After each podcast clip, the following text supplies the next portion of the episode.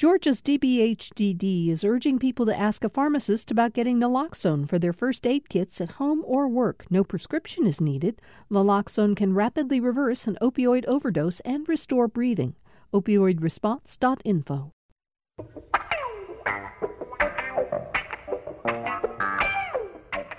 Thanks for joining us for the Monday edition of Political Rewind. I'm Bradley George here with you at the GPB studios in Midtown Atlanta. I'll be here today and tomorrow. Bill Nigut uh, will be back in the host chair on Wednesday. And with us this afternoon, former Democratic Congressman Buddy Darden. Buddy, good to see you. Great to be back. And also here with me in the studio, uh, Republican strategist Leo Smith. Leo, great to see you as well. It's great to be here, Bradley. And usually Jim Galloway is here. He's he's with us uh, on the air, but he's uh, joining us from uh, the studios at WUGA in Athens. Jim, good to talk to you. I'm with you in spirit. You're the disembodied voice, so that's uh, that works out pretty well. Also joining us by phone from Washington is uh, Tamar Hallerman, the uh, AJC's Washington uh, correspondent. Tamar, good to talk to you again. Not the only disembodied voice. and as always, we're streaming the show on uh, Facebook at our Facebook page. That's GPB News, and uh, we're also on Twitter at Politics GPB. If you've got questions or comments, you can shoot them to us there. And I'm also going to start with a little bit bit of a warning here. I've been sick for the last couple of weeks, and I still have a little bit of a, of a cough. Uh, so you might hear me uh, clear clear my throat or uh, or uh, uh, cough a couple of times. Hopefully, not too often uh, throughout the next hour or so. But we got a that's lot. That's a good reason for that's a good reason for me to keep my distance, isn't it? right, right, exactly. We planned that. Jim, we're going to start with you because you're in Athens and you're up there for this. there's this three day meeting that's happening with with state lawmakers. It's something that, that happens every two years, and because it happens every every two years. It's known as the biennial. What, uh, tell us a little bit more about it. Okay, it, it, it's kind of built around uh, the freshman class. Of in uh, in every two year term. Uh, you know how do you, how how are you supposed to be a state legislator? How, how do you how do you fill out your expense forms? How do you file a bill? Uh, and how do you, uh, you know, and some very, very practical information uh, for for for evaluating and getting legislation out there. But what it's become over the years is a is a first opportunity for for legislators and and the governor to make uh, to, to kind of make it clear what their priorities are for the coming session. Uh, Brian Kemp will be speaking here on Tuesday, where he'll he'll do he'll probably uh, kind of give us a first hint of what his new administration is going to look like. Uh, as you mentioned in the uh, uh, in in at the front end of this program, I I just finished an interview with with Speaker David Ralston, uh, who is is kind of the he, he is now the old man in the Capitol. I mean, he is he is the guy with the with the experience, and his uh, his his members have really put uh, the House Republican uh, caucus has has put out a very aggressive uh, report through this uh, House Rural Development Council. Yeah, we'll talk about that uh, later on in the show. But uh, anything else from your uh, from your chat with with Speaker Ralston that, that that you want folks to know about? Well, uh, he is he is concerned, and he's taking lessons from this uh, rural suburban divide that showed up uh, on November 6th uh, among Republicans, where he lost, uh, uh, where 11 House members, all Republican, lost their seats in in the northern metro arc. Uh, I talked to I talked to him specifically about uh, RFRA, and it's very clear he would rather. That's religious that freedom not, legislation that's come up uh, in the right, past. Yeah, he he he's he, he was very specific in, in saying that he would rather not see that come up again. In fact, Jim, you probably know that the primary Senate sponsor uh, ran for something else and Josh was not elected. Josh McKoon ran for Secretary and, of State, and the primary House sponsor, who happened to be my state representative, also lost. That was uh, Sam Teasley. So there should be a lesson in that somewhere. I was going to ask you, Jim, as I sit in your seat. By the way, I'll keep it warm for you.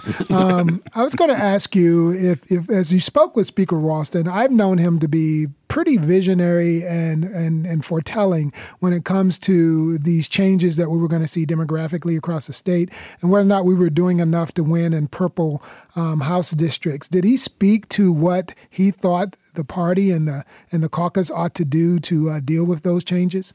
Well, I, what, basically what he said is that the Republican Party has, has has has got to realize that it's a big tent, and you can push an issue in South Georgia or in far North Georgia. I mean, he used the example of Fannin County. Something that sells in Fannin County will not go over well in North Fulton or or Gwinnett. Uh, and and if you look at the list of vulnerable uh, legislators out there, uh, for instance, you have Jan Jones up in North Fulton. Uh, she's the Speaker pro tem, and uh, the the district next to her, uh, I think, uh, held uh, that was given up by Brad Raffensperger, who is now uh, the Secretary of State elect. That went Democratic. Right. He, he's got he's got to be concerned with that. So, but does did he express any any any way to to really deal with that with that issue for Republicans? Well, I think that's I, I think that I think the religious liberty uh, issue is is very emblematic about that. Uh, he, he's saying what he's what what what the speaker is saying is you, you we have to uh, is Republicans have to go back to what people supported them for, which is small government, uh, uh, support for small business, and restrained restrained uh, restrained spending in government uh, that and that once you get into these these these ancillary issues, then you start wandering away from your mission statement, and that's when you get that's when you that's when you start to divide your caucus. Well, Jim, you mentioned uh, that uh, the governor-elect Kemp is going to give this speech tomorrow, and that's kind of the kind of the center centerpiece of this uh, this event in Athens.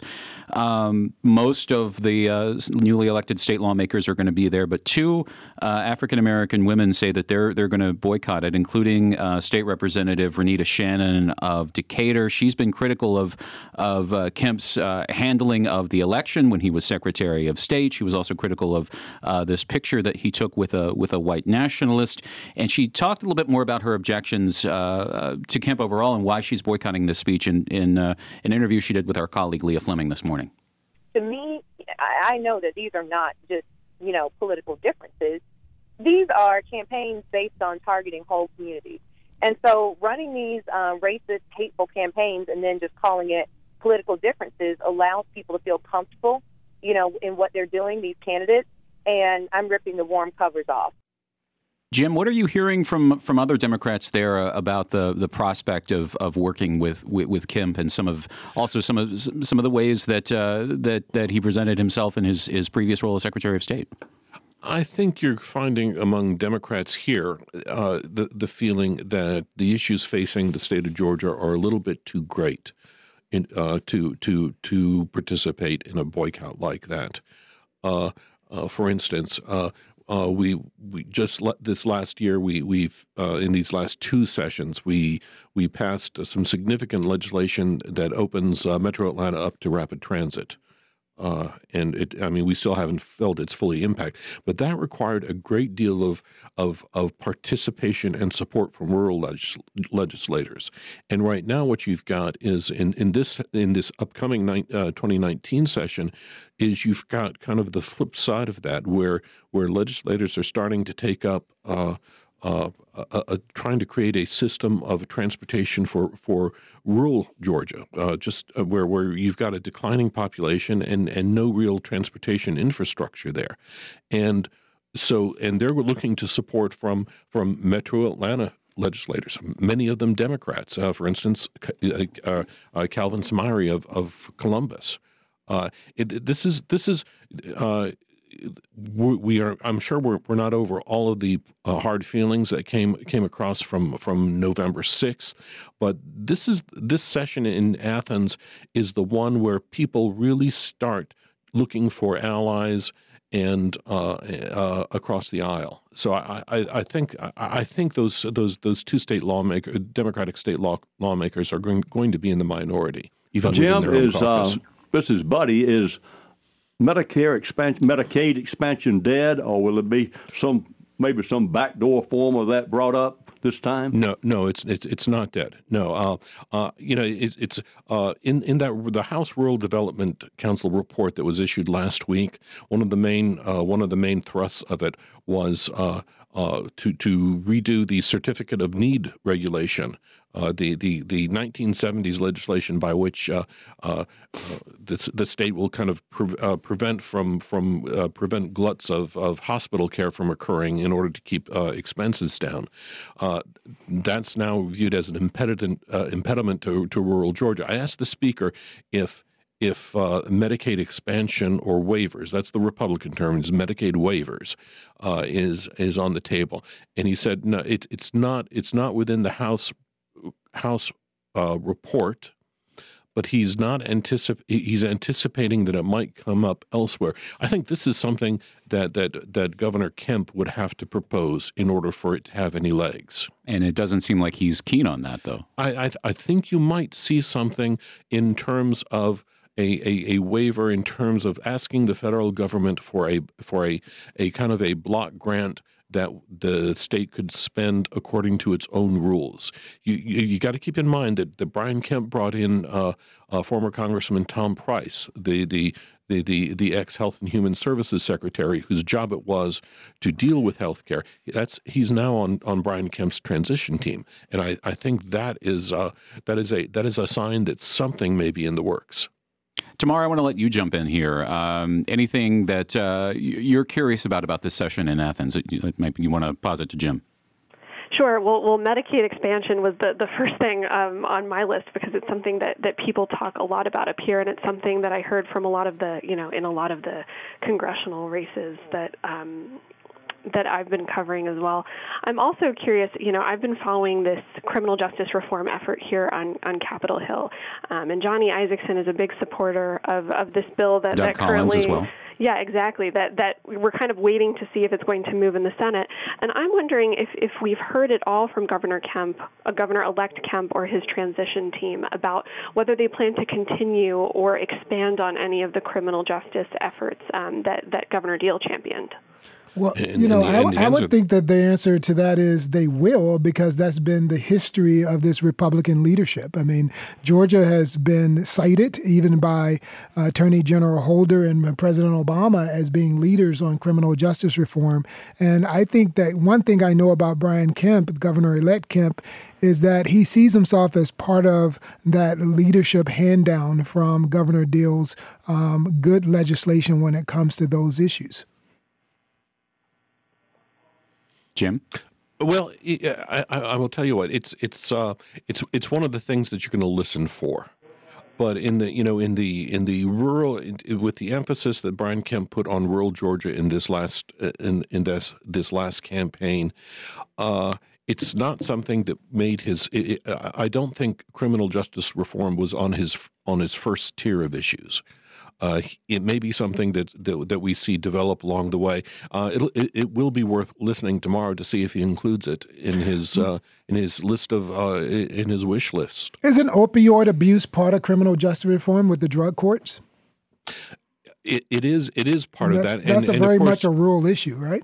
Right, it's a it's very much a rural issue, and and also you've you've you've heard uh, uh, some lawmakers like Renee Unterman in the Senate uh, propose uh, building a Medicaid waiver to expand uh, uh, federal spending on health care in Georgia based on as on opio, opio, opio excuse me opioid uh, addict, addiction prevention. All right. So uh, we're going to take our first break here. When we come back, we're going to talk about uh, rural development and we're going to talk about uh, Nick Ayers, who was, many people thought he was going to be Donald Trump's uh, chief of staff, but uh, he announced he's coming back to Georgia. We're going to uh, talk about what might be next for him. You're listening to Political Rewind on GPB. Think about all the time you've spent with GPB during 2018 and what these moments mean to you. As you support the organizations that matter to you during this season of giving, I hope you'll include GPB. Before the year comes to a close, do your part to keep GPB strong in the year ahead. Go to gpb.org and click donate to make your tax deductible year end gift or call 800 222 4788. From all of us at GPB, thank you for your support and happy holidays. Whose voice was that? Oh, that was me. Welcome back. I'm Bradley George in for uh, Bill Nigut on today's Political Rewind. We're talking with uh, former Democratic Congressman Buddy Darden, uh, Republican strategist Leo Smith, and the AJC's Jim Galloway and uh, Tamar Hallerman. Uh, Jim, before we leave the, uh, the, the, the biennial session in Athens where lawmakers are sort of doing their orientation, we got a question from Cindy Simpson on Facebook. And she was curious about who pays for this thing. Are lobbyists paying for it, or, or what's the deal there? Uh, you know, I, I believe it's it's it's sponsored by the Carl Vinson Institute of Government At up here in UGA. Athens, and and uh, uh, yeah, uh, connected with UGA. But I think I think the state of I, I think the state has a has a line item in its budget for this. Jim, you can be assured though that lobbyists are lurking, and uh, they are. Oh, they're not just lurking; they're, they're, they're swarming and, here. and, and they will they will spend a lot of time there, and uh, they will be doing a lot of uh, after session entertaining and discussion. So uh, it, it, won't be a totally isolated thing, and I think you'll see a number of our friends from the uh, lobbying community uh, involved in it. I have I've seen many of your, your old colleagues, buddy. Uh, they, they've got a hall full of exhibits here. Well, that's uh, that sounds uh, that sounds fascinating. Um, let's move on, Jim and, and panel. Let's talk about. Uh, you alluded to this earlier. There's this House Rural Development Council, and uh, they've proposed a whole host of of, uh, of uh, ideas about reviving rural communities in Georgia, and we could expect to see some of this in legislation when when the session starts next month. But Jim, I guess my my my thing is, I've lived in Georgia for almost five years, and it's like we keep talking about these same rural issues over and over and over again. We specifically talk about healthcare, we talk about internet access, especially, and I, I wonder when we're actually going to start to see solutions on those things because it seems like we've had task force and panels and reports and such. Are we actually going to see some kind of uh, of, of movement on this in in this coming session? Well, it, it depends if we can figure out a way to pay for it and that's what makes the, the this this proposal that, that's come out through the, the Rural Development Council uh, a little bit more interesting than uh, than past ones because basically what they're taking they're they're they're they're talking about uh, expanding uh, uh, the tax on communications that Georgians pay. Uh, right now, uh, there's a there's a long there's a you know if, if you have a landline, you pay a seven seven percent uh, uh, communications tax on it. Uh, the same thing on cable TV. Uh, what they're talking about is dropping that tax down to, from seven to four percent, and then expanding the the the, the base of it uh, so that it would cover uh, it would cover dish TV, it would cover satellite TV, it would cover uh, streaming services like like Netflix, uh, uh, slapping a four percent tax on them that hasn't been there before and that's that's where this gets interesting because basically there, there was an interesting session this morning uh, from one of uh, uh, Agriculture Secretary Sonny Perdue's people, uh, uh, uh, his expert on on on on the federal broadband portion. And you know, there were figures being tossed about how many billions of dollars it's going to take to wire rural Georgia to the point that uh, that that that healthcare services uh, can be delivered over that over that network. That uh, that farmers can can use it as a reliable uh, source of uh, uh, source of communication for for for all their needs. It's uh, you know, it's it's a com- if it's taking long, it's because it's a very expensive and very complicated topic. You know, Jim, I can remember uh, back in August of 2018 that uh, telecommunications loan uh, and Community Connect grant uh, group that was put together by the United States Department of Agriculture. And Georgia didn't really have any representation on that federal group uh, to grow telecommunications infrastructure in rural areas. And I just think that in general is a good play to have this focus on looking at where we might have actually um, been absent in, in making the case for rural development. One other thing and, and, that's one other interesting thing that's worth noting though is is what they're proposing new taxes on are forms of media that are used most commonly or, or a lot by millennials. Um, you've seen this big generational shift over the last five ten years. You know, we're millennials like me. We aren't buying cable packages and stuff. Now they're going after things like streaming video, right. downloaded music and stuff. So I think there's also a hope to kind of tap into a revenue base that was starting um, to kind of shift away from the traditional um, things that are being taxed. Tim, that's a good point. In fact, most of uh, your contemporaries don't have a landline anymore. Oh no and, way! and, and uh, so you so what if you do tax a landline seven percent? You're not you're not getting anything to speak of these days, even if you knock it knock it down to four. But I proposed before, and I think we still ought to look at the infrastructure that's already out there and improving upon it. The electric memberships corporations throughout this this uh, state already have a basis for an infrastructure, and what you could do is is expand broadband. They're already providing internet service, but you could you could supplement them somehow that they can make broadband available. There are a lot of and lot there, of things there, already there out there. Right, right, but it, and and there is some of that in these recommendations that that, that the House is now considering. Uh, there are some some uh, some uh, roadblocks to to to EMCs uh, fully participating in the broadband effort, and they're trying to bring as many entities as they can, uh, not just EMCs, but also say private uh, cooperative tele, tel, telephone service companies. And we should mention here that there have been some rural communities in Georgia that have built out their own broadband networks. Uh, Elberton comes to mind. I believe Thomasville has as well, and I know there's there are some others.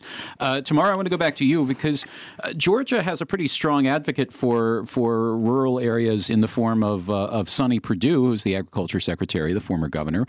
Uh, w- what's the chance that uh, that Washington could could pitch in, in in this effort to to help rural Georgia? Sure. Well, um, it's worth noting that, that the Department of Agriculture, which Sonny Perdue oversees, has a huge rural development program that right. has a big hand in everything, not only broadband, but they do a lot when it comes to sewers and education and funding police forces and stuff. It's a big um, kind of uh, conduit for federal funding to kind of make it down to rural Georgia. Um, and I know there's been efforts underway to, to help out when it comes to, to broadband. I'm not an expert as to how much needs to be done on kind of the local state effort effort versus the, or sorry, local and state level versus kind of the, the federal side. Um, but it is interesting to note that his folks were there and, and kind of a big part of this discussion as well. Here's One a- thing he's got to be very careful about, though, is a rap on him already from the Midwest farmers is that he might favor the South or certain areas like that too much. And of course, they they were not overly enthusiastic about his becoming agriculture secretary to start with because they felt like he would uh, abandon the Midwest and those areas where the Trump administration has been making gains. Exactly, and that's a that's something a dynamic that you see with every Secretary of Agriculture.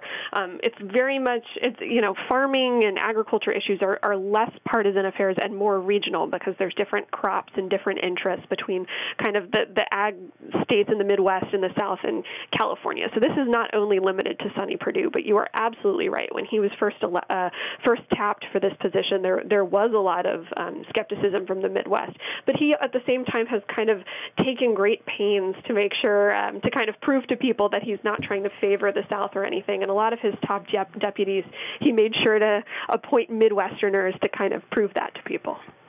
Here's a comment from uh, Matt Schweitzer on Facebook. He says Republicans have a vested interest in maintaining the status quo in rural Georgia because it is their power base. To urbanize rural Georgia with development that brings new business, et cetera, threatens their power in rural areas. Leo, what do you make of that? Well, I think that when he, he's talking pure election politics there, and that obviously, yes, if you bring resources to a constituency that's voting for you, actually, I think that that behooves you as the, the governing party. So I'm not real sure what he's saying, but I, I, that he's saying that. But I do think that when you are elected by a rural electorate, as Brian Kemp was, um, that rightly so, he should make sure that he serves their interests in some way. I mean, then Republicans do have a problem. We have to be careful that we don't get so focused on um, legislating and, and leading for our constituency that we leave the rest of Georgia out and that becomes an economic problem. So the problem that Republicans are having with urban communities, losing urban communities like Orange County, California, nationally, those problems aren't just about getting election elected. It's also making sure that you have a diversified um, uh, economic base. Leo, maybe but, I misunderstood Bradley, the question, but what I think he's saying is that you've got to be careful not to educate those rural voters too much because if they get educated too much, they'll start voting Democratic rather than uh, going along with the rural Republicans. Well, I just, uh, I, I, guess I understood the question. I just don't agree with that premise, yeah, of course. Uh, here, Jim, Bradley, if I can, yep if I can if I can step in here. yep. Um, I, I go I go to these these biennial biennial events regularly. I mean, I, and two years ago I, we were we were in a session and a newly elected rural Georgia uh, uh, lawmaker, a Republican, got up and started questioning why we were uh, offering tax credits to all these movie and TV production companies because all it was doing are was was bringing in people who didn't think like them and there is that there is that element in you know in in uh, uh, b- between wanting to stir business uh, to, to, to create a, a good business climate, but also realizing the fact that a good business climate changes you in ways that you might not want to change. and and that's a that's a, that's a that's a it's it's a very real concern within certain circles of Georgia politics. Uh, one more thing I want to talk about real quick here. Um, I imagine pretty much every House and uh, Senate member is there at that, that meeting in Athens, but we still we, we've got an uncertain result in uh, House District 28 up in Northeast Georgia, uh, where uh, you, you, this is actually a, a rerun of, of another election earlier this year. Excuse me State Representative Dan Gasaway, uh, a Republican, uh, running against another Republican, Chris Erwin. And the final tally, Jim, shows that it's separated by just uh, uh two votes. By two votes, and and the incumbent uh, Gasaway is behind, and this and and and Republican Chris Erwin is ahead. Uh, by the way, there there was no there was no Democrat who qualified in that race, so this is essentially a, a redo of a primary uh, contest from from May. And what happened was that that it was discovered that a few precincts that were supposed to go into that House District 28 race were had been siphoned off, and and and, and voters there had been sent wrongly into a into another House race. Well, that's going to be very interesting to watch, and you see how important if citizens are listening and they want to know how important their vote is. This is a perfect example of how important that vote is. And Jim, I'm sure you probably know that Gasaway's attorney is Jake Evans, the son of Randy Evans, our ambassador, um, and, a former uh, guest on this uh, program many right. times. Yeah. Ambassador yeah, to Luxembourg. I, no, I, I, had I had no idea that that was the case. Yes, it is. All right, let's move on and let's talk about um, Nick Ayers who uh, has a long, uh, storied history with uh, Republican politics here in Georgia. Uh, he was chief of staff to Vice President Mike Pence, and uh, after this announcement that uh, that John Kelly would be leaving the White House at the end of the year as as President Trump's chief of staff, many people thought Ayers would be the the heir apparent here, but that Jim has not been the case. No, no, uh, and and what's more, uh, uh, Ayers announced this morning that not only was he was he out of the running for White House Chief of Staff, but that he was leaving uh, uh, uh, Nick, uh, Mike Mike Pence's office as well, and would eventually uh, will head to, to back to Georgia here for the uh, uh, uh for the new year. He'll he'll be back. Th- this is a guy with gubernatorial ambitions, and you don't you don't even even in, in a in a long term plan, you don't run for governor from Washington D.C. in Georgia. Well, this is no big surprise to me, even though I don't know Nick Ayers personally. I've, we've met several times, but about a year ago, he bought a beautiful home over in northwest Atlanta, right next door to a friend of mine and from another friend of mine. And uh, he's got a beautiful place there, and it's not the kind of place that you you uh, neglect. It's a beautiful home. I think he his wife and family wants to raise them in the South, and I think he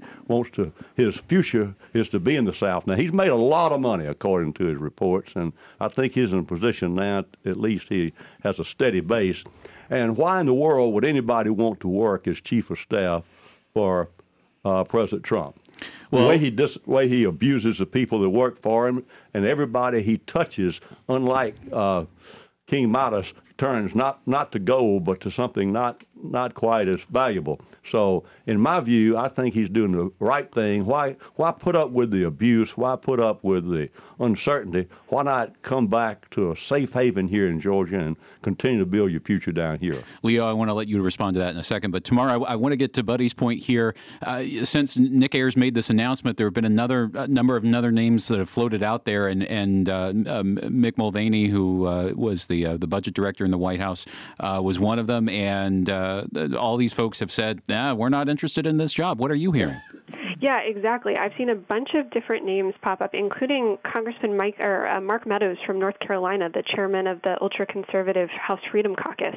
Um, but what was so amazing reading all this coverage yesterday, once news emerged that Ayers was out of the running, was was apparently that Donald Trump was stunned by all this. Those are not words you hear often in the same sentence. Donald Trump and shocked. He didn't really have a, a plan B for all of this, and for the longest time, you know, we had a story pre-written, ready to go because you know we had the AJC and a lot of people in Washington thought Ayers was was um, of course of course going to take this position. I saw a great little anecdote in the New York Times that they even had a press release ready because they thought that was the plan. But um, you know, Ayers had mentioned he only wanted to be a transitional figure. He didn't want to be there for the full two years like what what Trump wanted. Somebody who could help transition him through 2020 during a pretty tough election cycle. And as Buddy mentioned, you know, this is a a guy with political ambitions of his own, and this is a time we're expecting not only just a volley of subpoenas coming from House Democrats, but you have the Mueller investigation that's supposed to be wrapping up in the, the months ahead. It's Trump is a challenging person to manage at any time, but especially at this really trying time. So I, you know, I can see this argument that he wanted to kind of keep a distance, be able to support from afar, but not be in the thick of it for whenever he wants to run. Well, the President of the United States understandably demands total loyalty from all of his people. That's understandable. However, he has not demonstrated that same loyalty to those people who have fallen on the sword for him. And so I think uh, Nick Ayers is pretty smart in stepping back and letting the world go along without him. You know, I'm just excited for Georgia that we have such strong leadership up at the White House, um, from the, the, Department of Agriculture to Senator Perdue to Senator Isakson to young Nick Ayers, and that they love Georgia enough to make sure that they don't waste opportunities um, and, and, and sometimes what can be a very complicated situation at the White House. So 2020 is going to shape up to me to uh, be an exciting time because who knows where Nick will land as far as his political interests in Georgia. Do you have how any that sense impacts of what that might what that might be for well, him? Well, I think that there could be a, a, domino effect if Perdue decides, for instance, if Senator Perdue decides to run for office, whether as a vice president or as a president. Who knows what Donald Trump might do in 2020? But to have a team of people already here in Georgia back who have experience in Washington D.C. ready to go for such a race is would be pretty powerful. Bradley, if I could jump in here. Sure. Uh, and because Leo raises a, a really interesting point, something that I, I kind of touched on this morning, is that if you think about one one reason that Ayers might have declined this job is think about the position that that it put him in. He is uh, he is he is Mike Pence's man uh, in the White House right now, and he was going to become Donald uh, Trump's uh, top defender in the White House. And we've had this talk that Donald Trump might be uh, thinking about dumping Mike Pence for somebody who can help him a little bit more in the 2020 electoral college. And if that's the case, then that really puts uh, that that that would have put Ayers in a very very awkward position. And I think by by cutting ties with both both camps, direct ties with both camps at the same time, I think I think he avoids a very very serious uh, entanglement. So is, is what you're saying, Jim, is that uh, David Perdue could be Trump's running mate? In 2020? I'm, I'm, saying I'm saying that it, the situation is, is fluid and that possibility surely exists. Yes. Uh, but but the one one thing you have to remember is is that that by marriage and by background, Nick Ayers is part of the Perdue clan. He is part of the family, and they have a they have a they have another agenda. Uh, uh, well, they have agendas of their own that sometimes coincide with Trump's, and sometimes they won't. Well, I guess we'll see. It's going to be an interesting uh, next couple of years, then, possibly in Georgia. Stay tuned. He's got a lot of good options. That's the only thing I can say. Leo, who do you think should be uh, Trump's new uh, chief of staff? Oh, wow. Sorry to put you on the spot like that. Perhaps Jesus Christ. okay. Um, you know, it, that Can is... we tweet that out right now at the president? Let him know. Well, look, I mean, one, I mean, you know, in all seriousness, uh, you know, it has to be someone who's more interested in the economic agenda, the MAGA agenda, the Make America Great Again agenda, which is an economic agenda. I know people feel that that's a cultural agenda sometimes, but it's an economic agenda. And if they believe in it enough, and they believe that you know, Trump's leadership with the Congress has been such that America is benefiting greatly, they have to believe in that more than the disorder that sometimes surrounds the White House. And it, it, isn't it also somebody who can control some of this man's impulses. Somebody, and, and we saw that maybe a little I bit with John Kelly. The, that would be the the the least appropriate person. Um, to walk into the White House thinking you're going to control Donald Trump automatically marks you as uh, somebody who's going to have a tough time. I'm not sure he wants a chief of staff in the normal way that chiefs of staff have operated in the past. He wants to be the chief of staff and then assign things he doesn't want to do to to the chief of staff. I understand that perfectly. However, I would I would think a good situation might be uh, like when uh, Howard Baker was was tapped to be chief, chief of staff. He was someone who had already made his mark, someone who already Republican had, senator from Tennessee. Yeah, exactly. Made And his mark during Watergate. Made his mark during Watergate. He was highly respected, and uh, he was in a position uh, not only to uh, stand up to the president, but also to offer some experience and, and advice and never worried about losing his job because if he if he if they fired him, so what? He'd go back to Tennessee. He had a lot of options options there, and he needs somebody with some independence and and who not necessarily would stand up to Trump in in a uh, militaristic type of way, but but at least offer him some good advice as a peer and not as a subordinate. It sounds like he's he's looking for almost a political operative in chief. He's kind of, you know, the president loves to be on the road campaigning for people. You saw that in the lead up to the 2018 midterms, and he's gearing up for what's sure to be a really nasty ugly fight against who, you know whichever Democrat emerges out of this uncertain field. Um, and and I think that's what really attracted him to Nick Ayers eventually. This is a guy who cut his teeth working for Sonny Perdue starting when he was a, a teenager, worked his way up to the Republican Governors Association, uh, became a really high-powered political operative. And and it seems like as he you know as you see these reports that he's thinking about dumping Mike Pence, um, I think that's something he is going to be looking for. Who could who could uh, be of great help to him on the on the ticket in 2020. You're starting to see names like Nikki Haley as a potential running mate, you know, perhaps to help with female voters or suburban people who, um, you know, suburban voters who, who maybe aren't as big of a fan of, of Trump's rhetoric. Um, so I think he's looking for somebody with that keen political eye. I don't know if Mark Meadows is that person or Steve Mnuchin or Mick Mulvaney, but um, I think that's kind of going to be a, a big prism to, to look through, look at all of this with. That's a good point. But let me emphasize one other thing that we haven't discussed today, and that is once you become the White House Chief of Staff, the scrutiny uh, that you have of everything you've done since the time you were born until the present time is out there. Every every financial decision you've made, every girl you've ever dated, everything comes out. And frankly speaking, uh, some of us will be better off without that type of scrutiny. All right, we'll uh, leave that uh, discussion there, and we're going to take another break. But lots more to talk about when we come back here on Political Rewind on GPB. On the next Fresh Air, the driverless car. We talk with Samuel Schwartz, author of No One at the Wheel. He says the future autonomous vehicles will be safer and look much different. You'll be able to sleep, eat, work, and even go on a date in them. But he warns that the car industry of the future could get too powerful at the expense of pedestrians and public transit. Join us. It's today at 3 on GPB and GPBnews.org.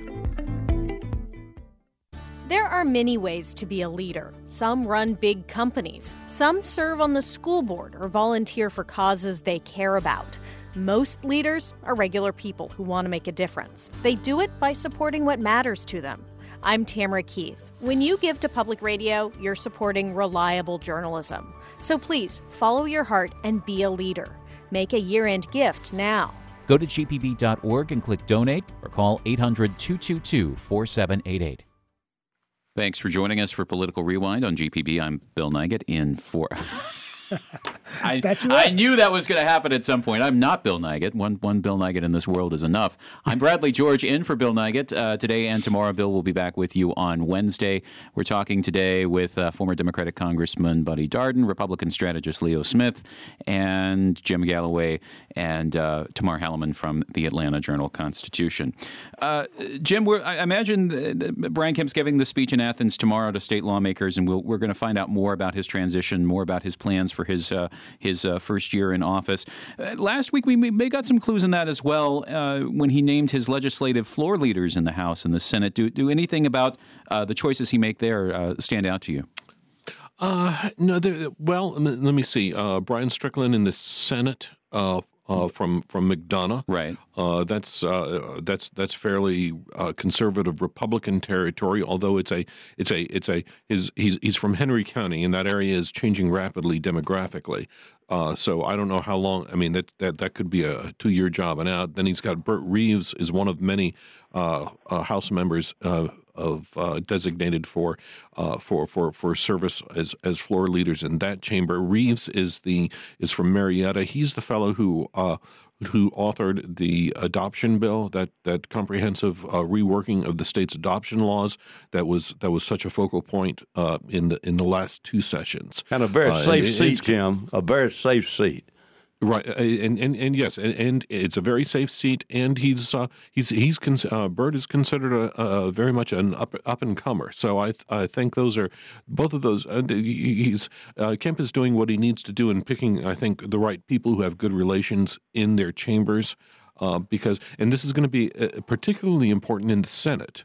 Uh, because of course uh, most of your Republican senators were backing Casey Cagle, and and the incoming lieutenant governor uh, Jeff Duncan is a former House member. Uh, you know now now now Ralston also served in the state senate before moving over to the House, so that that's not it, it's been done before, but it's kind of awkward. And uh, the House and Senate have very different operating rules, and very very the the, the culture is a, is a good bit different. And Jim, so it, aren't it they all rookies with respect to leadership activity? Uh, I think most of them, yes, I think most of them are. The They're fresh voices, aren't they? I mean, and then some of them, like Representative Jodi Lott out of the Augusta area of Evans. I mean, you know, a lot of them also are from, like you said earlier, areas that are trending purple, um, but they're also used to working with uh, Democrats. These are people who work in districts where they've had to um, engage across party. Oh, absolutely, absolutely. Uh, and the other thing you have to, uh, uh, Bradley, in, in in the Senate, you know, you've had you've had a, a, a leadership shift in that uh, in that. Uh, uh, uh, Brian Kemp's brother-in-law. Uh, help me out here. I'm, I'm blanking on his name. He's Bill Cowsert. Bill Cowsert. Thank you very much. He's, he's Bill Cowsert uh, was defeated uh, in, in, his effort to lead that chamber. Butch, Butch, Miller out of Hall County is going to be doing that and and so that's a and it, it's going to be interesting to see what kind of power uh, Senate Republicans cede to the new lieutenant governor, because that's always you know if if uh, if Sarah Riggs Amico had been uh, elected lieutenant governor, uh, she probably would have been stripped pretty much of all influence, kind of kind of like what's what's what's going on in, in Michigan and Wisconsin right now. But uh, but this is still not a it's it's still not a friendly takeover, uh, entirely friendly takeover of the chamber. So you're going to you, there's there's going to be some some really interesting negotiation uh, over power. Yeah, uh, that, that's going to be occurring there. That was interesting to me because I'm I'm thinking back. Uh, you mentioned Bill Cowsert, and and um, you know I'm thinking about some of the some of the leaders during Governor Deal's time, and they're people uh, maybe they're the political allies or their geographic allies. You saw you see a lot of people in leadership positions from Northeast Georgia, which is from Hall County where uh, where Governor Deal is from, and you look at this list of floor leaders, and uh, maybe, maybe not so much for, for Brian Kemp, and so you have to wonder about how that that dynamic is going to play out as the session gets started. You might remember that Chip Lake, who is the chief of staff to the Chip incoming Lake. lieutenant governor, uh, was on this program recently, and we made that uh, question uh, to him in, in different terms, but he seemed to think that there was work to be done, but that he could negotiate and work with the members of the Senate in such a way that he would be able to retain most of the powers that the current uh, lieutenant governor has, but that might be that might be a long reach, uh, especially when you consider most most of them supported supported the uh, existing lieutenant governor for the job. And Chip Lake, having been um, the leader he's been, and and, at, uh, and this means a lot. I mean, Jeff Duncan has a very strong team of people joining him as lieutenant governor. Bradley, there's one thing, um, one thing that, uh, and, and I did talk to the speaker about this, but uh, one of Brian Kemp's uh, biggest campaign moves was to back a $5,000 uh, pay increase for all teachers in Georgia. It is a hugely expensive uh, venture. It would cost hundreds of millions of dollars. Uh, the speaker would not commit to it. Uh, he says he says his budget people are looking at it and they have to they have to kind of uh, look at the long term uh, impact it would have on state spending. But if you are one of the governor's floor leaders in the House and probably in the Senate too. That's probably going to be one of your heaviest lists lifts if if a, a governor Kemp goes through with that. And I imagine some of these tax changes that we've talked about with uh, with um, uh, paying for, for rural development, that's that's going to be a lift as well. There's a Oh, perfect absolutely. pot of money sitting over there, at least $100 million for the private school giveaway that could uh, be eliminated. You're and- talking and about the, the the tax credits and scholarships for, for that are available for private schools. To put it nicely, I call it the uh, private school giveaway. But in any event, that's $100 million that could be used to help fund teachers' salaries, not increases. I think that'd be a great, great use of that and, money. And Kemp has mentioned other uh, sources of uh, uh, revenue above a baseline that Georgia has achieved because of the Trump tax cuts, etc. He's looked at a pot of money that he feels that he can make an argument uh, for Georgia to do that without decreasing the choice that parents have for making education a priority for their children. Parents like myself who have used that tax credit to make sure my kids can afford a choice of an education that fits their needs and our, our vision for them. Uh, moving on, Tamara, I want to go back to you. You mentioned this earlier. There's this uh, this criminal justice reform bill that uh, that's uh, facing some uncertainty in the Senate. Um, uh, uh, Republican Congressman Doug Collins from Northeast Georgia has been one of the one of the champions of this. This would make it easier to commute some sentences. It would also change some other things as well. It has the support of the president, but it's being held up. Um, Due to some opposition from uh, Tom Cotton, who's a Republican senator from Arkansas, he says that it's that it's uh, too flawed, that it's too lenient, and then you have uh, opposition as well from some uh, liberal groups and civil rights groups who say it don't doesn't go far enough. What's what's uh, what, what what what's the fate of this bill? Do you think?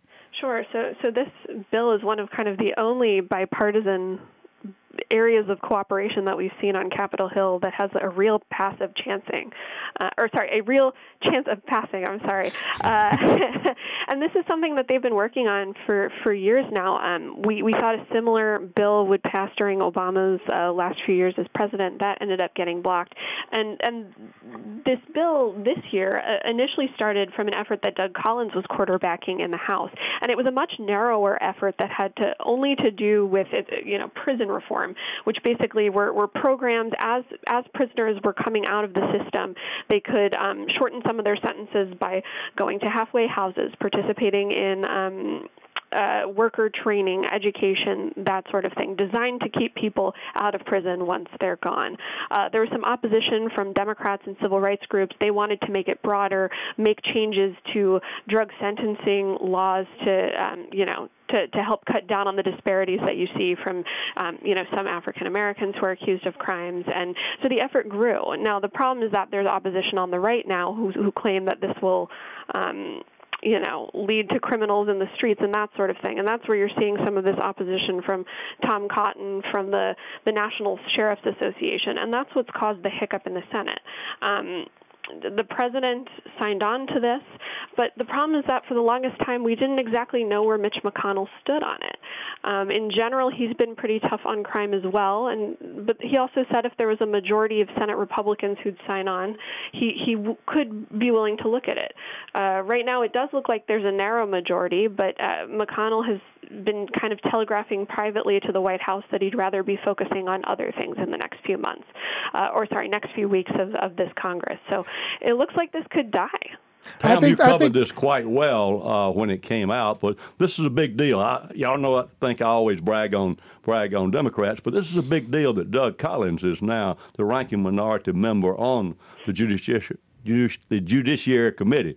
He leaped over several people, and uh, this is a position of great influence.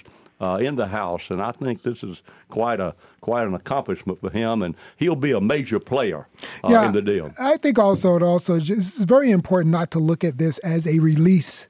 Uh, reformation. Um, this is also a reforming of how inmates are treated internal to the prison. So it doesn't just uh, deal with people being released early and whether or not they've been remediated. I mean, we're talking about the banning the shackling of uh, banning the shackling of pregnant inmates, women, and the way women are treated. You know, requiring that um, the Bureau of Prisons um, jail people within 500 miles of their family so they can have time to f- to, to visit their family. Look, Doug Collins is a, a very very uh, he's a moral leader leader. He is a values based leader. He's a son of a preacher. He is a preacher himself. Um, I think that he is concerned about the care of families. He, and he considers the First Step Act a very pro woman, pro family bill. And I think that it'll pass what's you know this is such a delicately crafted compromise. And i think the fear right now for people who do support this measure including including chuck grassley from iowa who's been the big champion in the senate is that any adjustments that are made to appease some of these uh, people on the on you know on the right there's fear that you could start losing people on the left. And that's what you saw happen when the bill moved through the house earlier this year. You had people like john lewis from atlanta who said no we want to take this opportunity while we do have some sort of bipartisan consensus to make real changes to sentencing reform. Tamara, isn't that what's happening when you see people like Van Jones, who is typically, you know, the CNN commentator considered somewhat of a leftist. Some people called him a Democrat socialist, but yet then he's agreeing with Donald Trump about prison reform. I mean, aren't sometimes Democrats pressured to be oppositional, even if it helps the constituents that they claim to care about the most? you see on both sides. You have your bases, you know, given how polarized we are right now, you have the bases in both parties who are kind of pushing for the perfect bill.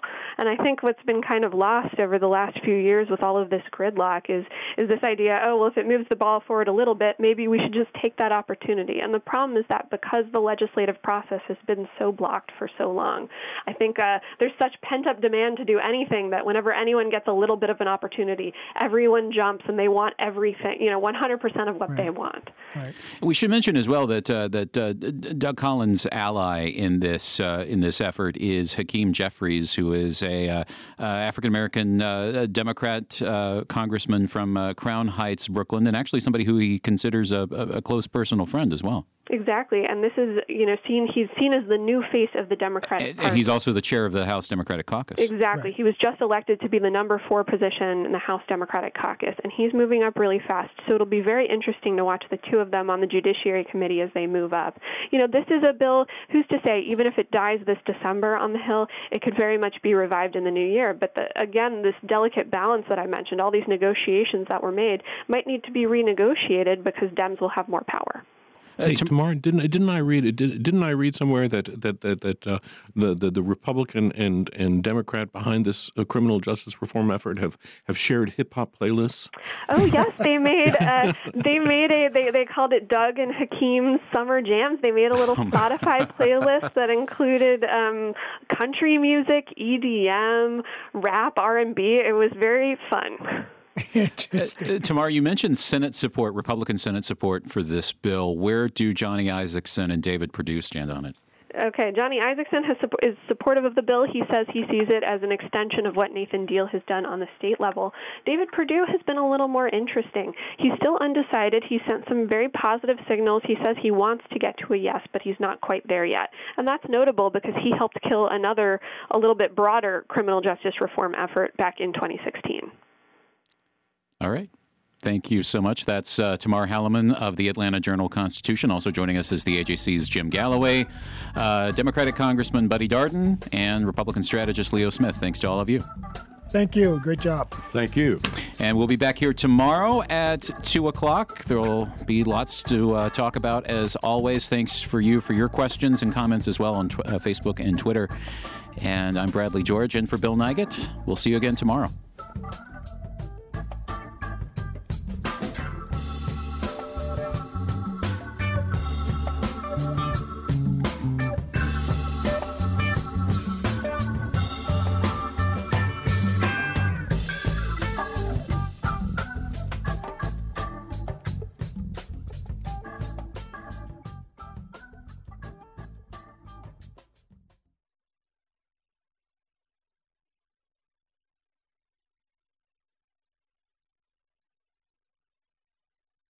At a time when information continues to come at us faster and faster, sometimes you need to hit pause and rewind. NPR's Throughline takes you back in time to the source of the news stories filling your feed. Find NPR's Throughline wherever you get your podcasts.